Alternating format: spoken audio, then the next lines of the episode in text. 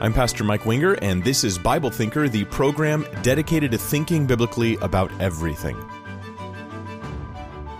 Welcome to the Tuesday live stream. Today we are dealing with the Passion Translation. Specifically, let me give you exactly what you can expect.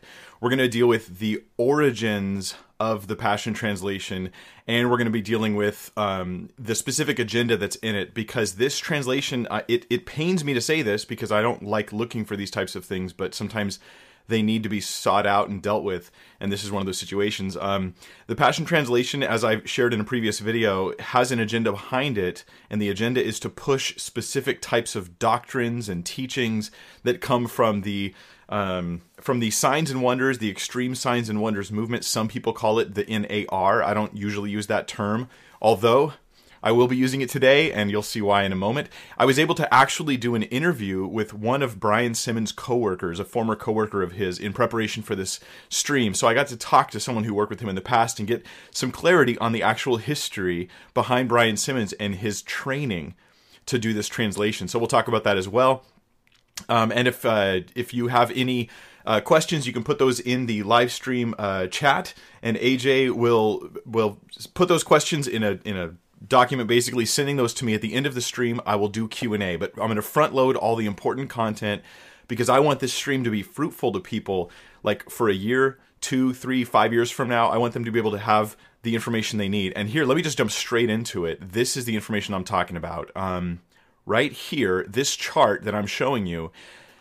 Okay, let me explain this. What I did was I compared um, the Passion Translation's usage of certain terms that are sort of hot button terms in the in the extreme signs and wonders movement. Now, I, I believe in signs and wonders. I'm charismatic, but I'm not part of this group. Um, and I and these words and these terms are important in this group. And I think what Brian did, here's my theory Brian has embedded these terms into the text of the Passion Translation. And uh, someone let me know, hey, Mike, you can actually use, the, um, I think it was. Uh, oh, it was one of the Bible websites. I forget right now which one it was, but you can use it to actually search the text of the the Passion Translation. So I did it. Here's what I came up with. Here's a list of terms which the Passion Translation uses more than any other translation I could find. I've compared it to four other translations my first example to you is this in case anyone's listening on the podcast uh, and you don't get to see this visual um, those on youtube you get to watch it but uh, on the podcast on the bible thinker podcast so you can you can hear what everyone else is seeing i'll read it to you. The first word is the word realm the word realm.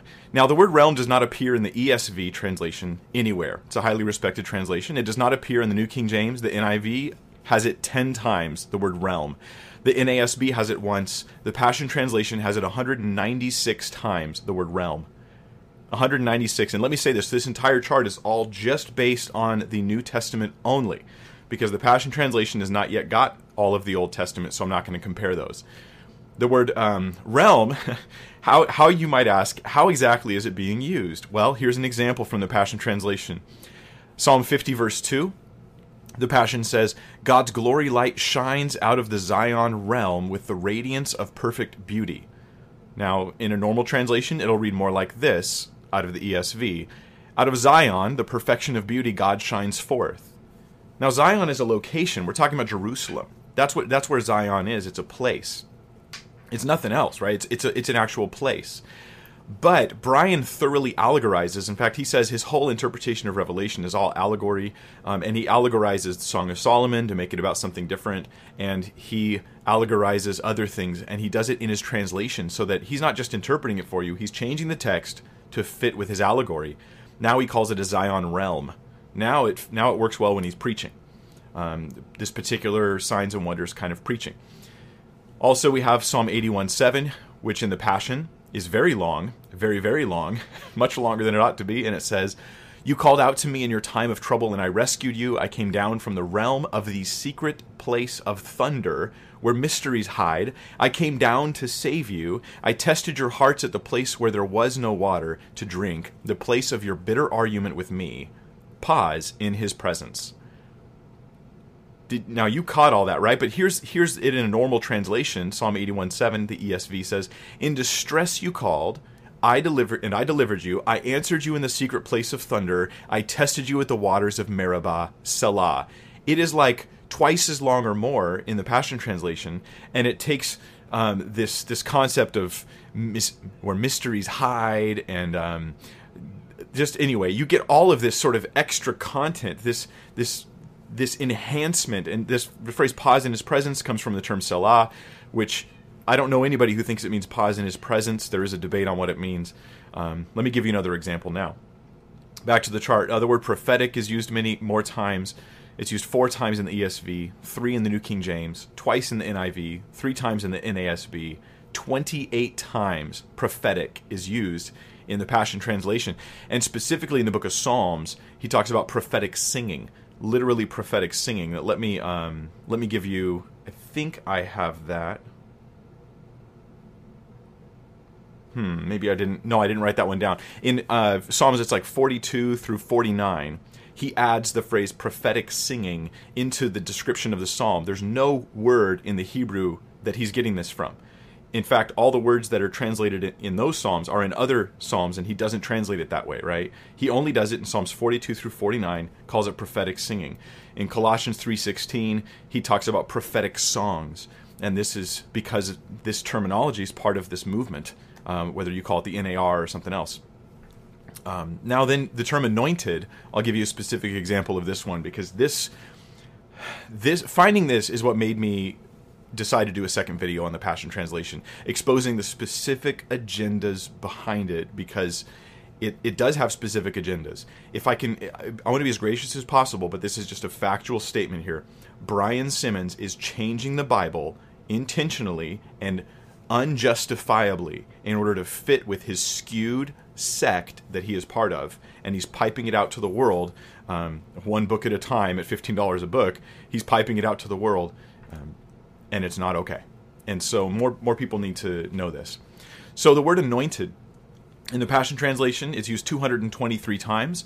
That's like over 10 times more than in any other translation I was able to find the word anointed right? So the ESV has it only 15 times, the NIV 10 times.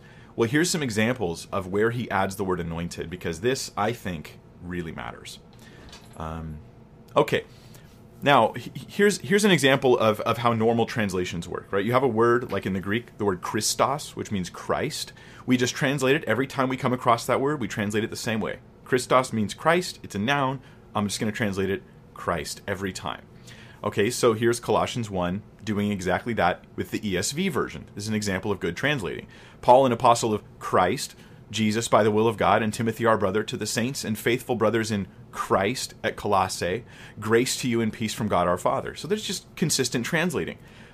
But Brian likes to change up how he translates Christ. Sometimes he translates it as Christ, sometimes it's Messiah, some, which is the, the Hebrew version of that. Sometimes he translates it as anointed one. In fact, most frequently, it's anointed one. Here's an example of the same passage in the Passion Translation. He says, My name is Paul, and I've been chosen by Jesus Christ to be his apostle. So there's Christ the first time.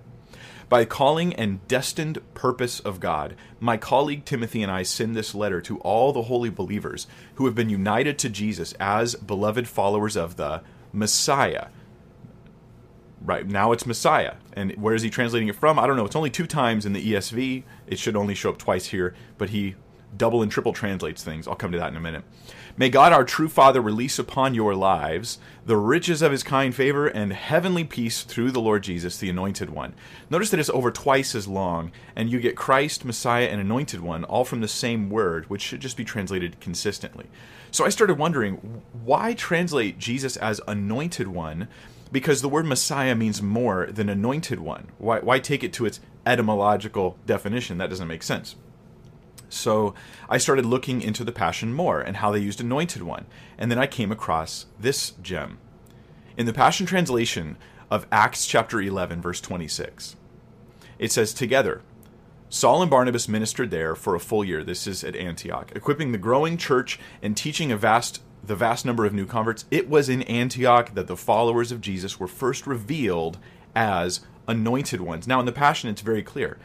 There's, there, there's a spiritual revelation that the followers of Jesus are anointed ones.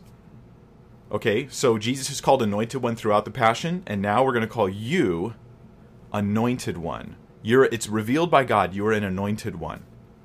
But every other translation just translates this, and the disciples were first called Christians in Antioch because that's what it actually is.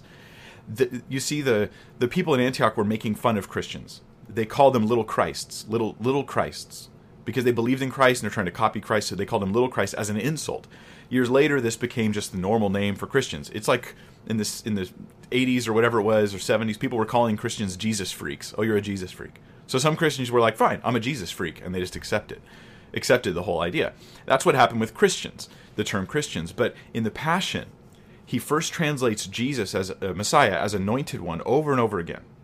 Then, or Christos actually, and then when it comes to this phrase in Acts, he reveals to you that you and me are anointed ones. Well, what's the difference between me and Jesus? Well, this what is this doing? This is setting up weird Christology that Brian Simmons actually teaches. So let me play for you a clip where he actually talks about how your identity and Jesus' identity are basically muddied to the point where, um, well, this is just bad theology. Listen in. That is your identity. You are wrapped into Jesus Christ. All that He is, you now are. Everything that's true about Jesus can be spoken about you because you are in Him. I'm sorry, I just realized how loud that was. I apologize if I blew your ears out. Um, I'll try to monitor that. So, everything that's true about Jesus can be spoken about you. So, everything that's true, Jesus is eternally existent, self existent, and part of the Trinity. Is that true about me? That's insane. Now, you might say, Mike, you're taking him out of context. Actually, this is a clip from his Facebook page, like where he takes his own phrase out of context wherever he delivered this message, and he delivers it I just want you to know this part, and this is the part he gives us. Why? Well, because it's been revealed that you're anointed ones. Like this is his his theology getting into the text of Scripture, uh, unjustified in the text. So I checked with several other translations. You can see them on the screen, um, and they all consistently translate this that that uh, it was in Antioch they were just called Christians, not that we are now anointed ones. Now you might call me anointed in some sense, but when you do what he's doing in his translation, you're setting up false theology. And uh, is that a problem? Oh, yes. This is a very, this is a real problem. Um, activate, there's another word, activate. It's never found in any of the translations I consulted. Zero times ESV, New King James, NIV, NASB, none. But in the Passion Translation, the word activate is used multiple times. Here's an example. Um, in the Passion Translation, it says in Romans 12:6 that if God has given you the grace gift of prophecy, you must activate your gift by using the proportion of faith you have to prophesy. You have to activate your gift. Now you could even if you don't know Greek, you could look into Romans 12:6 and other translations and see there's nothing justifying the phrase activate your gift. It just says to prophesy in proportion to your faith. Why does he use the way the word activate here? Why does he add it 6 times? Well, because that's his theology. Here's another clip from Brian Simmons because he likes to preach from his own translation with the theology that he's putting, the new teaching he's putting in Scripture. I don't know what else to call this. I, this is, this is bad.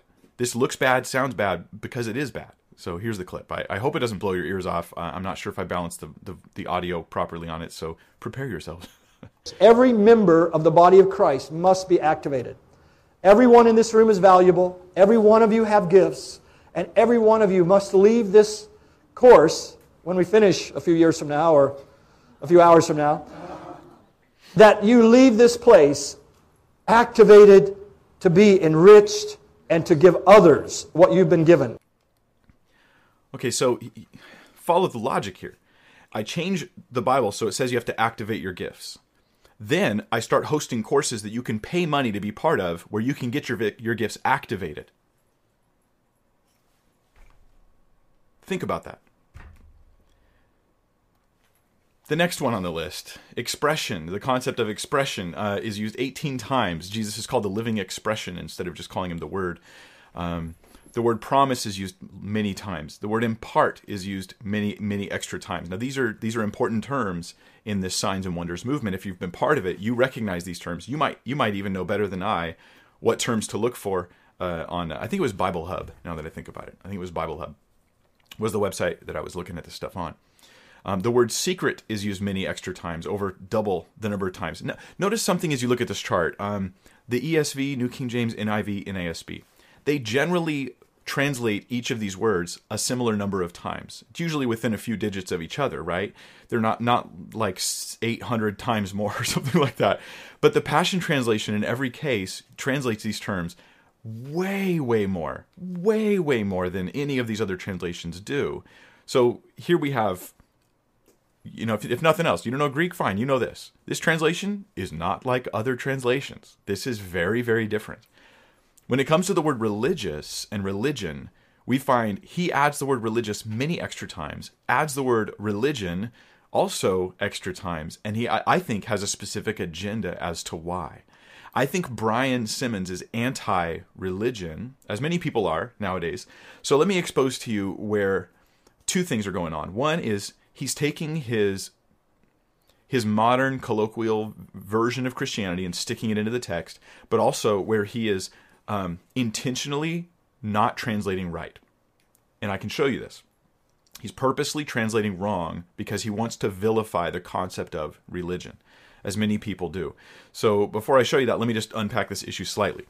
Um, some people say I don't. I'm a Christian, but I'm not religious.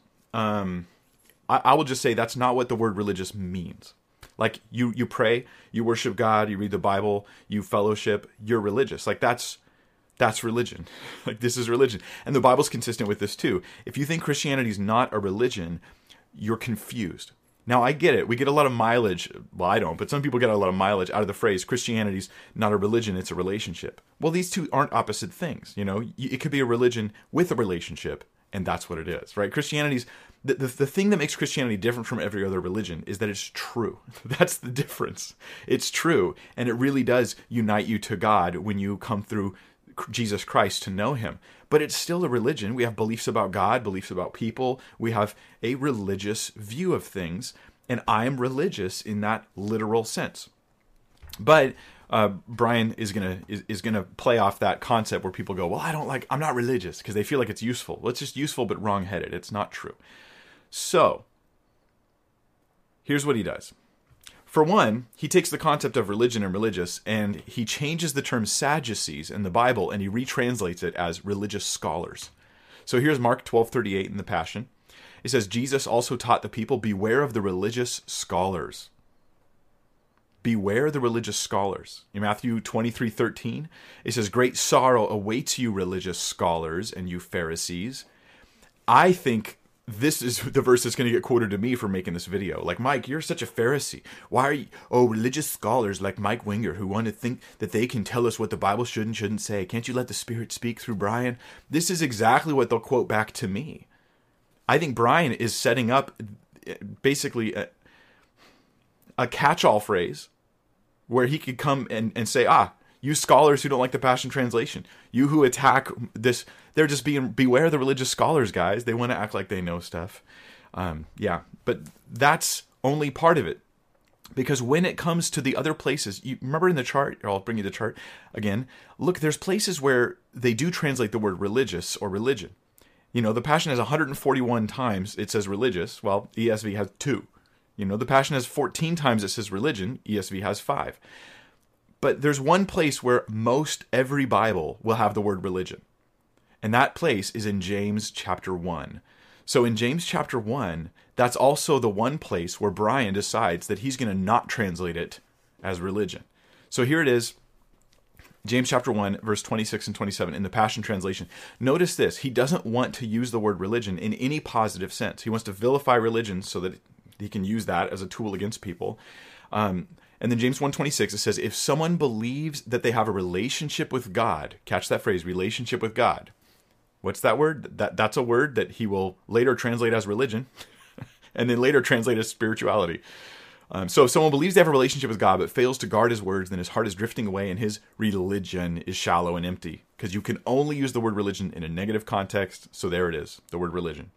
True spirit spirituality, that should say religion, uh, that is pure in the eyes of our Father God is to make a difference in the lives of the orphans and widows and their troubles and to refuse to be corrupted by the world's values.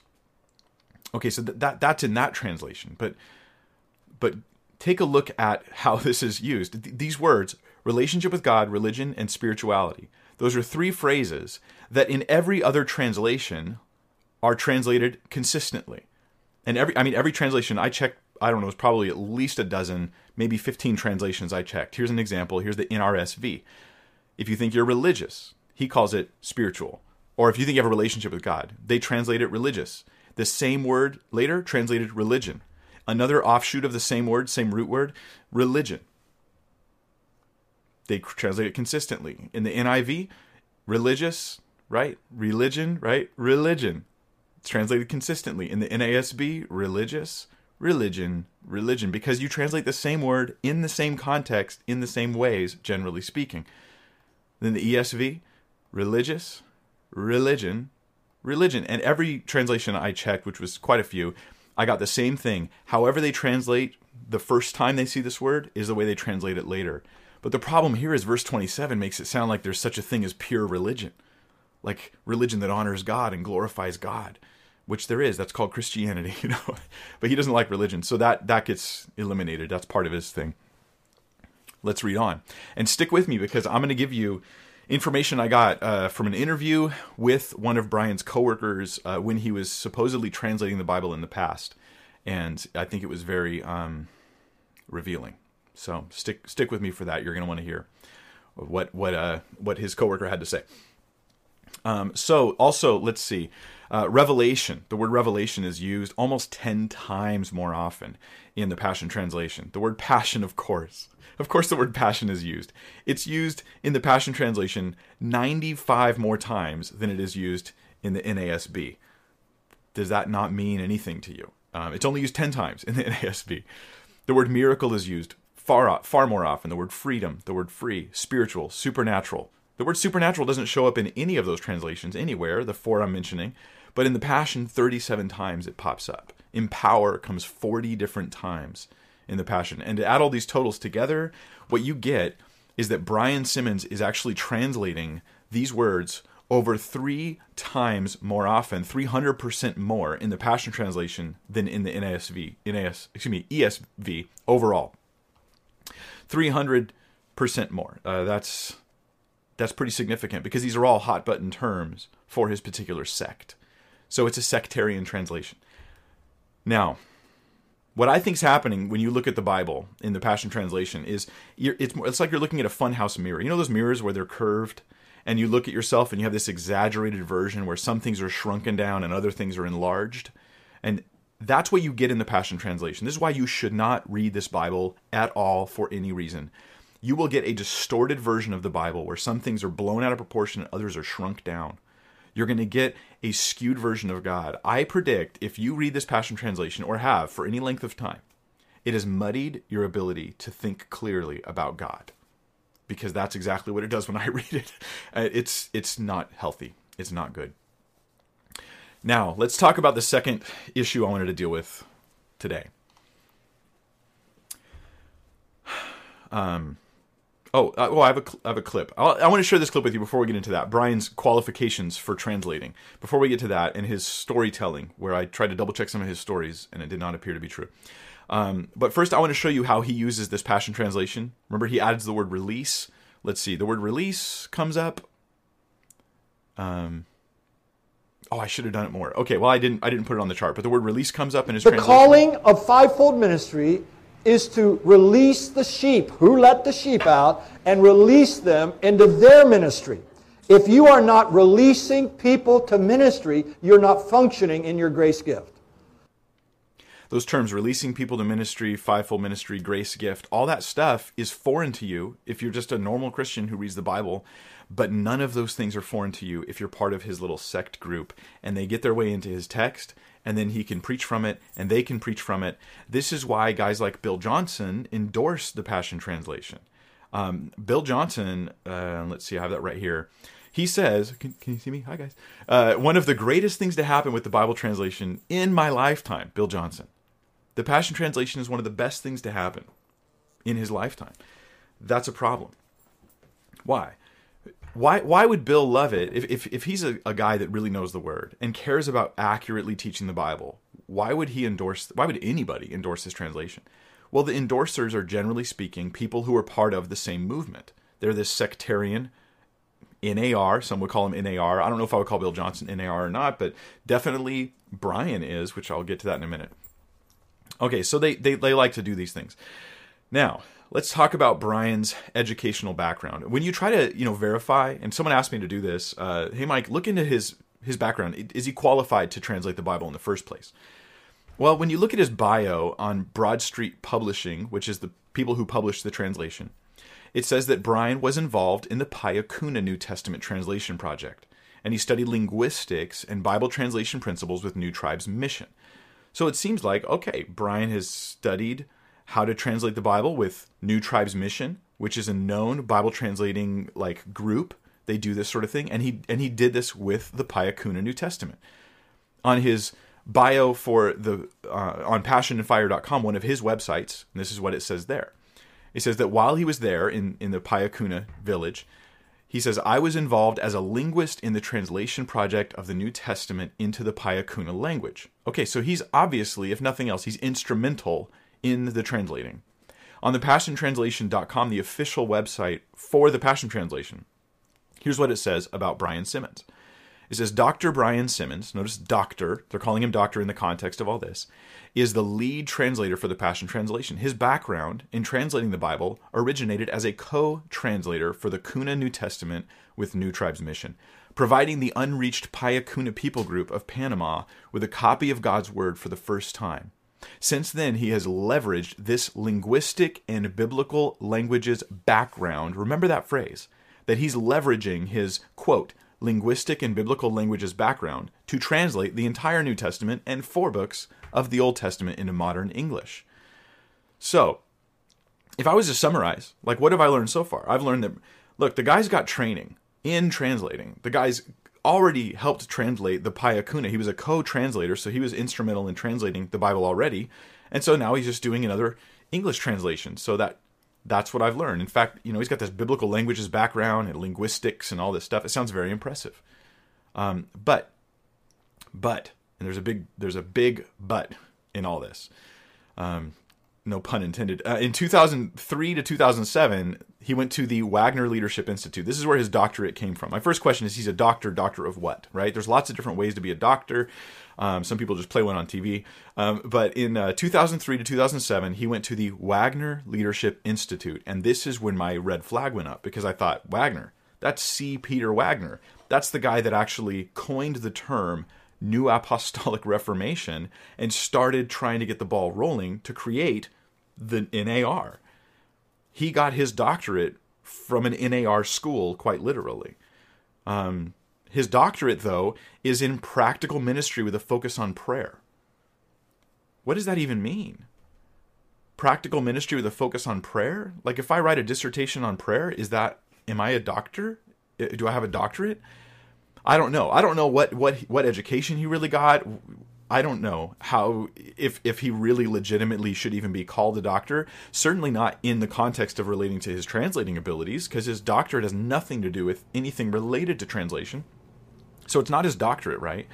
Um, but what other education does he have? Because he only mentions one other thing, and he mentions it all the time. I've listened to several interviews from Brian Simmons, and he says that he used to go and be with and live with the Paya Kuna people, and he helped translate I, I at first I thought he was the sole translator of the New Testament for them. Later, I listened to more content, realized he said he was a co-translator, um, and this was from 1973 to 1978, according to his bios online. He was with the New Tribes Bible and Linguistic Institute. This group now calls themselves Ethnos 360, and this group is the people I was actually able to talk to. To one of his former coworkers, Jerry McDaniels, who is with Ethnos 360, formerly New Tribes. So we're going to talk about that. Um, but bottom line is this I'll, I'll give a spoiler alert right now. He is not trained to be a translator. He is not trained in the biblical languages. And that phrase, let me bring it up again. Here is from the actual official website for the Passion Translation, and it says he leveraged his linguistic and biblical languages background to translate the New Testament and, and four other books. Um, here is what he actually said when I heard him on an actual radio interview uh, or some, some program interview. It's online. And he was asked, What training specifically in the biblical languages have you had? Listen to his answer because it's not what you'd expect based on all those bios and all those claims. listen as soon as I can find it in my notes. um, hmm. It's not that.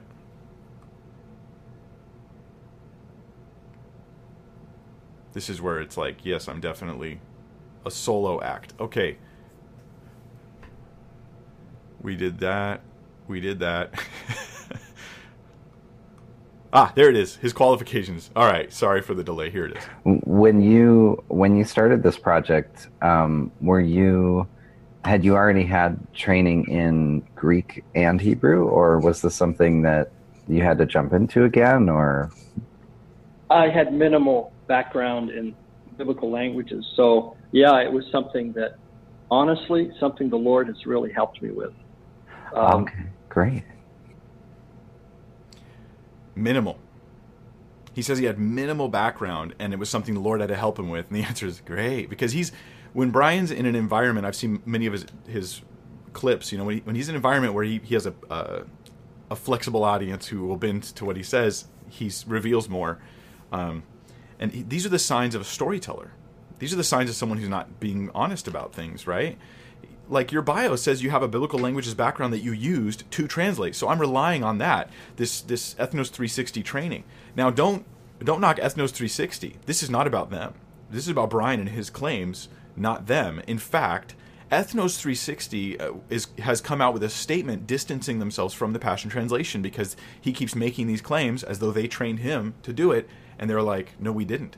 So when I got a hold of his former coworker, um, I found out that this was this was not the case. That he had not been he had not been trained in translating at all. Um, but but let, let's compare, shall we? Let's compare his storytelling because this is the thing that really got me. I don't think Brian's, I don't think he's honest. And I think that I can show that to you today. So look at some of the claims he makes on Sid Roth, Sid Roth's radio program, and listen to these claims. And I've actually written them out for you, but listen to the claims because then I'm going to come back right after this clip and I'm going to I'm going to double check those claims and we'll see if the picture he paints is accurate about his own history and ability to translate. For a Central American tribe, you actually uh, worked for Wycliffe Bible Translators and produced, uh, for the first time in history, a Bible in their language. Yes, uh, I, it was with New Tribes Mission along with the Wycliffe Bible Translators. And yes, I, I always want to to make it clear that I was a co-translator. It takes such a team to bring the scriptures into a tribal language. And I'm so thankful for the South African friend that was there uh, in a nearby village that could work with us to translate. Now, what difference did it make when they got the scriptures in their own language? Oh, my. You know, Sid, they had never read anything in their life. So we not only had to give them the scriptures, we had to teach them literacy so that they could read their own language. It had been an unspoken or an unwritten language, I should say, until we got there and we finalized the the book of Luke, the book of Romans. What a joy to hand them a completed New Testament. And what kind of fruit have you seen as a result of that? Well, our missionaries had been kidnapped and killed right after our departure from the village. Uh, Colombian drug cartel came in with automatic weapons, kidnapped the remaining missionaries, and uh, shot them in the jungle bodies were never found. Okay, the reason why I played that whole clip is so that you can catch a few things. Let me just recap for you. And and those, you know, you're watching this online, you can just back up and listen to it again if you if you didn't catch this. He says he was a co-translator. He doesn't take all the credit, but it seems clear, at least normal people watching the interview were like, obviously he was central. He was somehow essential in the translating, right? He was enough where he can claim some version of credit to be a co-translator. Two, the New Testament was finished while Brian was still involved, right? He had the pleasure of handing them the New Testament in their own language. The quote he said was, What a joy to hand them a completed New Testament. That's what Brian says. Then at the end, he talks about this a terrible tragedy, true story, where the missionaries were killed, and he says it happened right after their departure. where these, these Paya Kuna missionaries, uh, the Kuna missionaries that, that went out they were kidnapped in January of 1993. I actually looked this all up and confirmed it historically, right? So in, in 1993, January is when they they uh, were, were, were kidnapped and then later killed. And that means that he was out of there moments before them because he says missionaries were killed right after our departure. So maybe late 92 he left, December, September of 92. So I decided to try to double check all these claims in his bio and his claims in his interviews, and I was able to get a hold of um, a really nice gentleman named Jerry McDaniels. Now, let me say this before I say anything else. Jerry McDaniels, um, it grieved him to have to do this. He, he, he has no axe to grind against Brian, and he didn't want to come across in any negative way, but he thought he should share what what facts he had. And so Jerry McDaniels has worked with the Paya Kuna people for over three decades. Okay, he's worked with the Kuna for over three decades.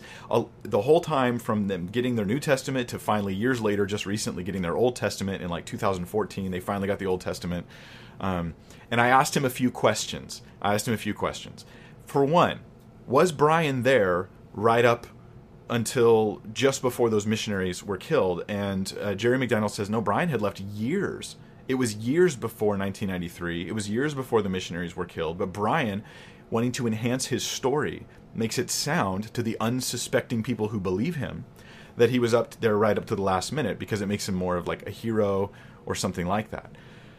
But then it got the conversation got worse because when I asked Jerry, um, what did Brian do when it came to translating the Bible? He says Brian wasn't a Bible translator.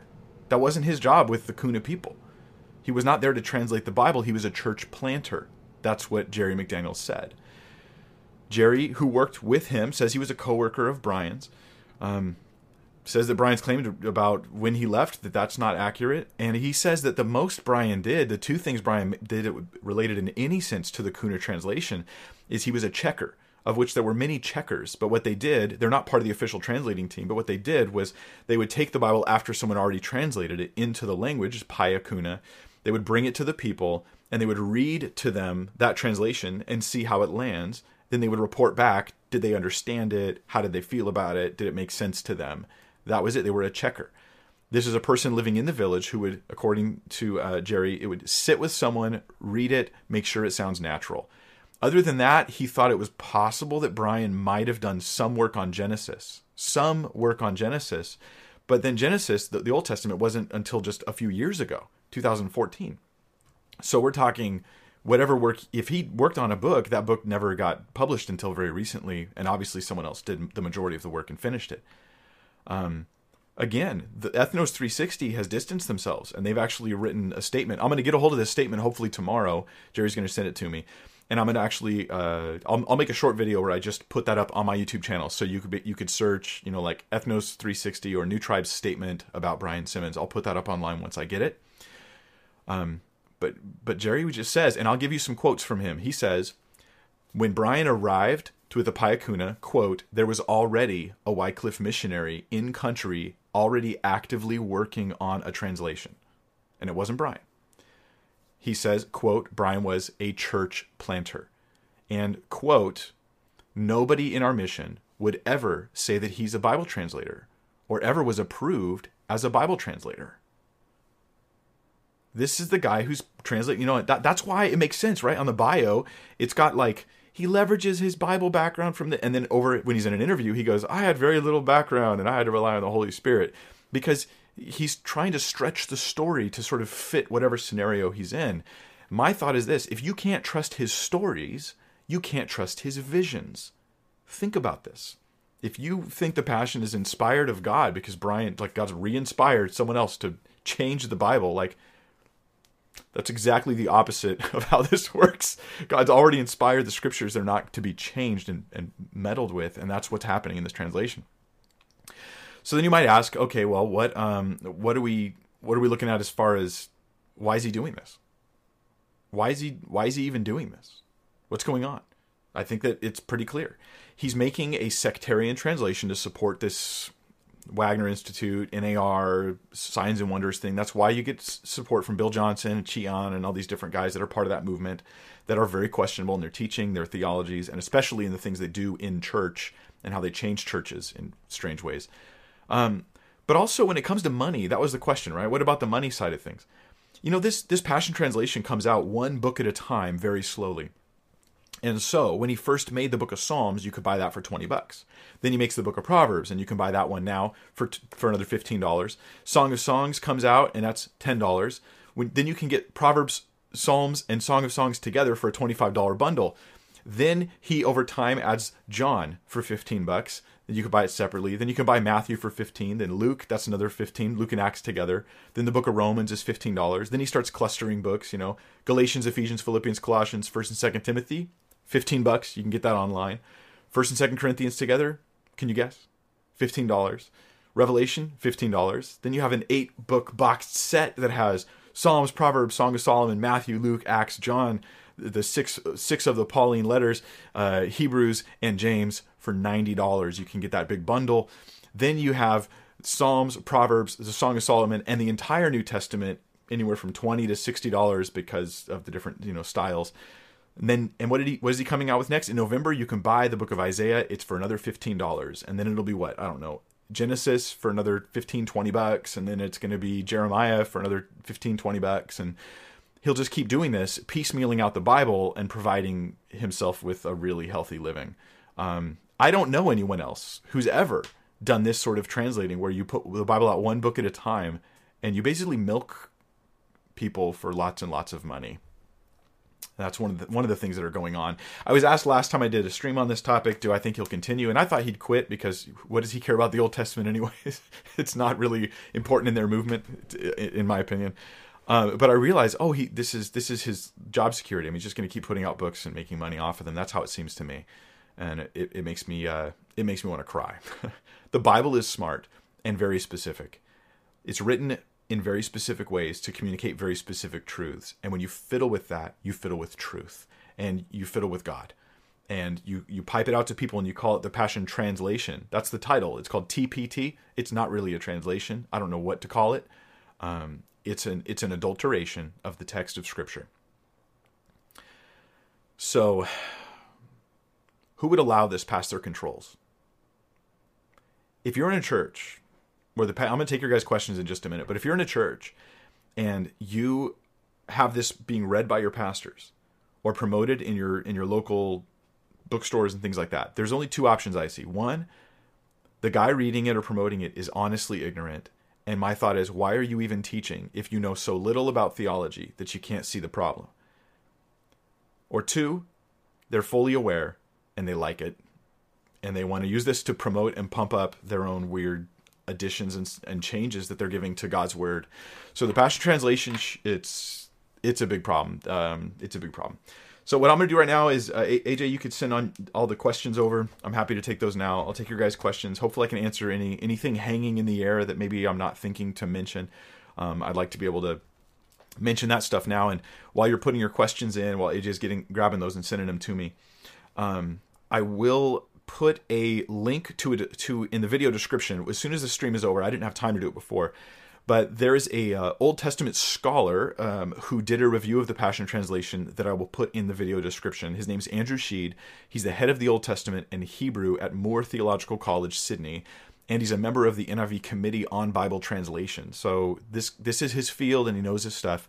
He he wrote an article called "Burning Scripture with Passion: A Review of the Psalms Passion Translation." It specifically deals with Psalms, um, and it's it's I think it's worth looking at if you want more information um, then there you go.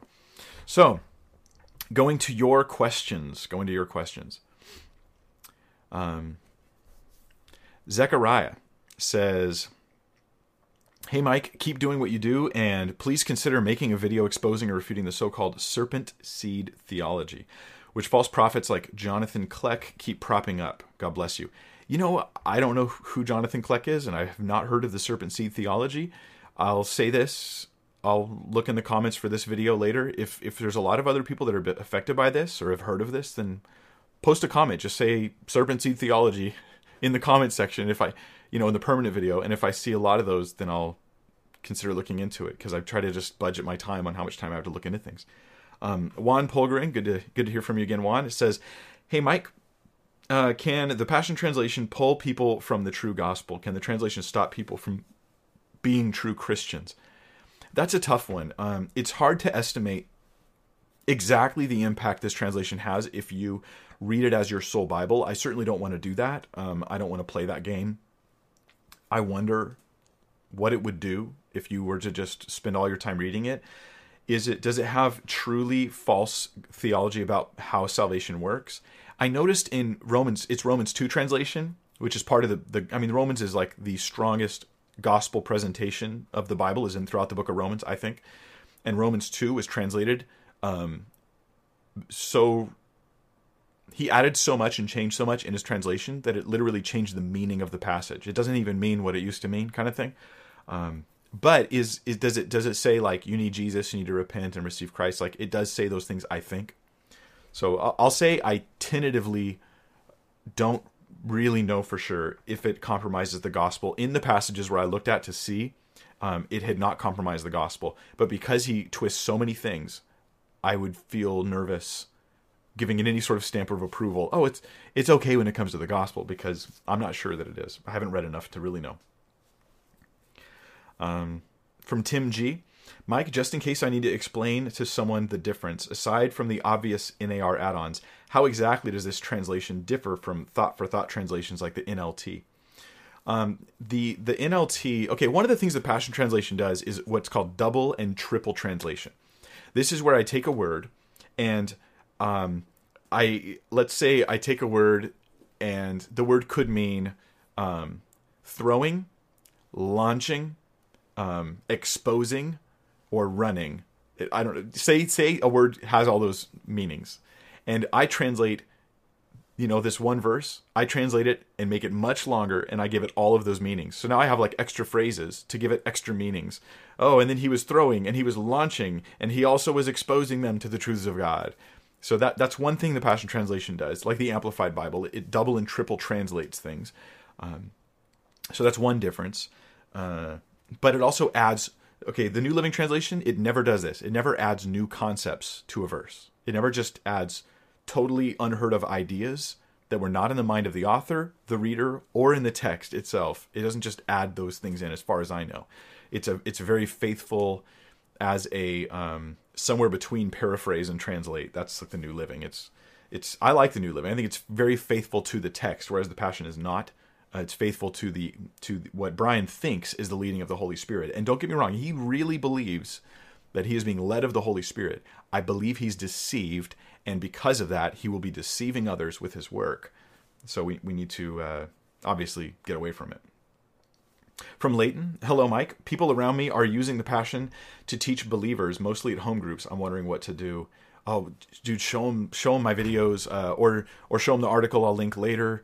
Um, most Christians, I think, upon finding out that the tra- the passion is a purposely wrong translation, are gonna are gonna want to get away from it. They're gonna want to distance themselves from it and deal with that. So I say expose them to these to these things. Share the stuff. Share the content. Go and find one of the verses that I've mentioned in this video or the previous video I did. I'll put a link in the video description for that. Uh, but look at find one or two of those verses where in a translation they do trust, whether it's the NIV or whatever where in that translation versus the Passion, it's obviously different even to an English speaker. And if you give one of those verses and hold that up and say, look at this, look at how much he's changed this verse, then that might open their eyes to see it. It's not faithful. Uh, from Ryan White says, um, can, Mike, can you do a video on the three uses of the law? Also, may I have your permission to use I Believe and We Will Praise in our student ministry? Thank you, brother. Um, yeah, those are two songs I wrote. I Believe and We Will Praise are worship songs I wrote, and I give everybody in the world permission to use all of my songs for the glory of God. Um, if you're using it to make a bunch of money, um, I'm not even sure if I actually care about that either. But, but absolutely do give permission. I do give permission for you to use them just to serve the Lord um, and things like that. Um, the three uses of the law. Are you talking about moral, civil, and ceremonial? Um, that would be worth a video. But I will say this: I've dealt with a lot of that those issues in my uh, how to understand the Old Testament law two video series. I have a playlist on my YouTube channel that that deals with that as well. Um, Pastor Mike, have you responded to Dr. White? Thank you for your service. God bless. Uh, George, that was George C. By the way, hi George. I have not responded to Dr. White. I have been so busy and will continue to be this busy until after um, the beginning of next month. So I'm about to do a debate on the resurrection of Jesus Christ. And to me, this is kind of important. And I'm spending a great deal of time preparing for this. I'll, it'll be on a secular or an atheist YouTube channel that I'll be doing this debate. And I'm not going to point you to their channel just yet. Their channel is full of a bunch of terrible stuff. And so I'm not really looking to draw people towards them. but but I'm looking forward to the chance to defend the resurrection of Jesus. So I'm doing tons of research. I don't have the time yet, but what I'm going to do, I think, is uh, patiently listen to, look at, and consider the things that Dr. White said, and also I'll read uh, "Bondage of the Will" by Martin Luther, which he asked me to do, and then I'll get back to that. So if anybody doesn't know, this is because I did a video on Calvinism, and then Dr. James White responded to that video in a spirit of brotherhood, which I very much appreciate. And so I I'm looking into that when I have time. It, it's going to be a ways out though, so I appreciate your guys' patience. I realize in the online world we all want it to happen really fast, but stuff I often do things that take quite a while because I want to do them well. So, um, from Chara Harris, um, what about the CEB, Common English Bible? Oh, I don't know about that translation. I haven't looked into it, CEB, so I'm, I'm afraid I couldn't give you any information on that. Um, from Ryan White, um, can you do a video? Oh, I, I, guess I already read that one. Um, yes, okay, so from Nick Kinsman, I have a question, Mike. Thank you for your amazing ministry. Well, thank you, Nick. That's a that's a blessing to hear, and and uh, awesome, good stuff to hear. Um, it has blessed my life. Can you please do more videos on witnessing to Jehovah's Witnesses? A little off topic, but thank you very much. I I don't know how many more videos I'll do on that. I think as things arise, I might consider it. But I'll say this: go onto my YouTube channel and in case you haven't seen it, I have several videos on this topic and it's and there's a playlist. If you look under playlists, you have to go to my YouTube channel, click on playlists. There's one called Help for Jehovah's Witnesses and that is all those videos together where I've dealt with that. Or you could go to the website biblethinker.org and just type the term like Jehovah or Jehovah's Witnesses and it should pop up a bunch of stuff as well. Um, from Catherine Bars, Hey, Mike, my church uses the Passion Translation and I want to leave. How should I leave? I'm very nervous to um, how should I do this? Um, Catherine, I'm going to encourage you with a couple things. First off, I I don't want to affirm that you should leave your church.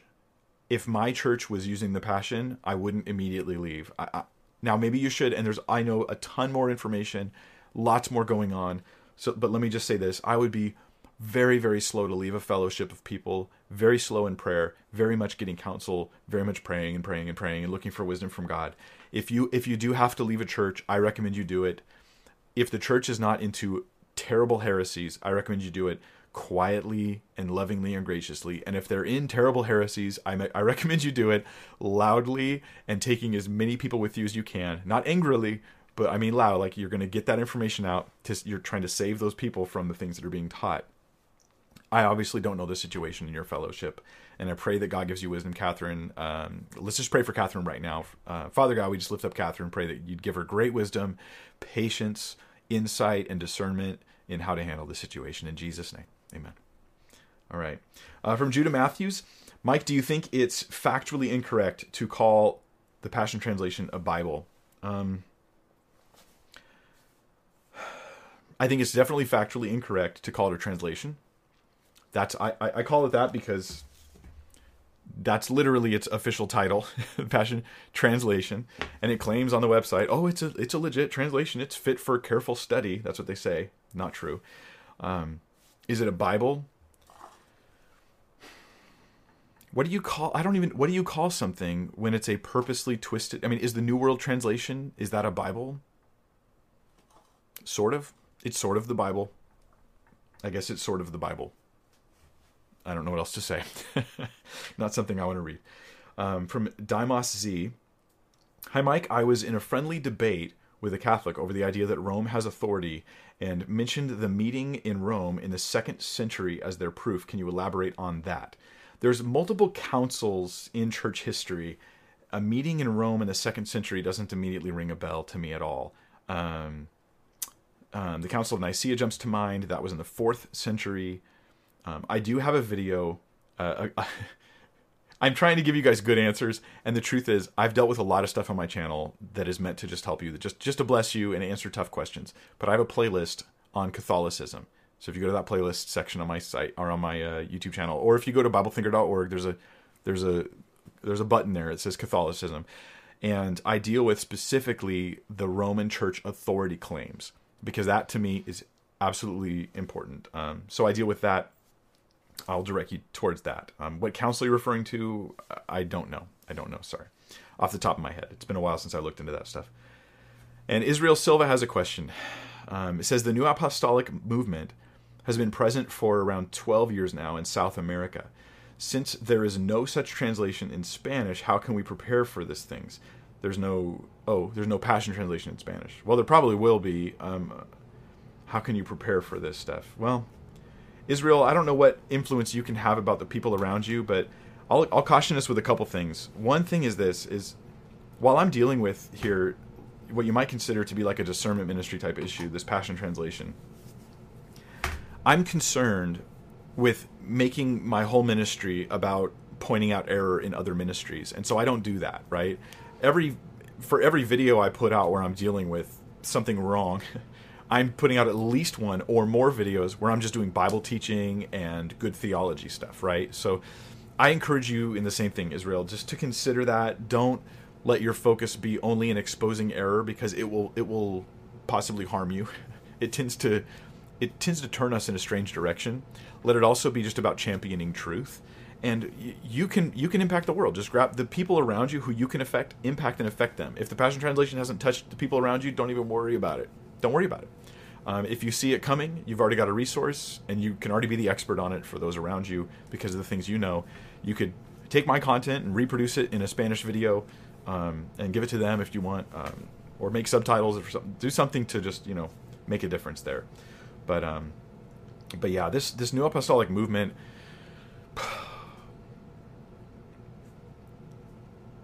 I don't. What's up with this, guys? Like, like we've got to test all things with the scripture, and this movement is there's something wrong.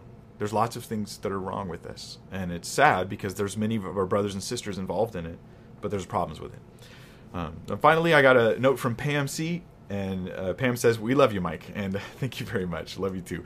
Um, and I, I hope that this stuff has been a great blessing to you guys. This has been the, uh, the Tuesday live stream. Um, I plan on doing next Tuesday. I have an idea of what I want to do it about, but I'm not 100% sure. So I don't want to set out any false expectations out there. And uh, yeah, yeah, that's about it. So look, I can keep it under an hour today. 57 minutes. We're going going strong. Thanks again, guys, for being here. Um, I guess that's I guess that's all I have to say. So uh, I guess I have to count to three or something before I say bye. So I'll say bye and count, and hopefully it won't cut me off mid sentence. All right. So Lord bless you guys. See you next Tuesday. Every Tuesday, 5 p.m. Pacific Standard Time, where I live.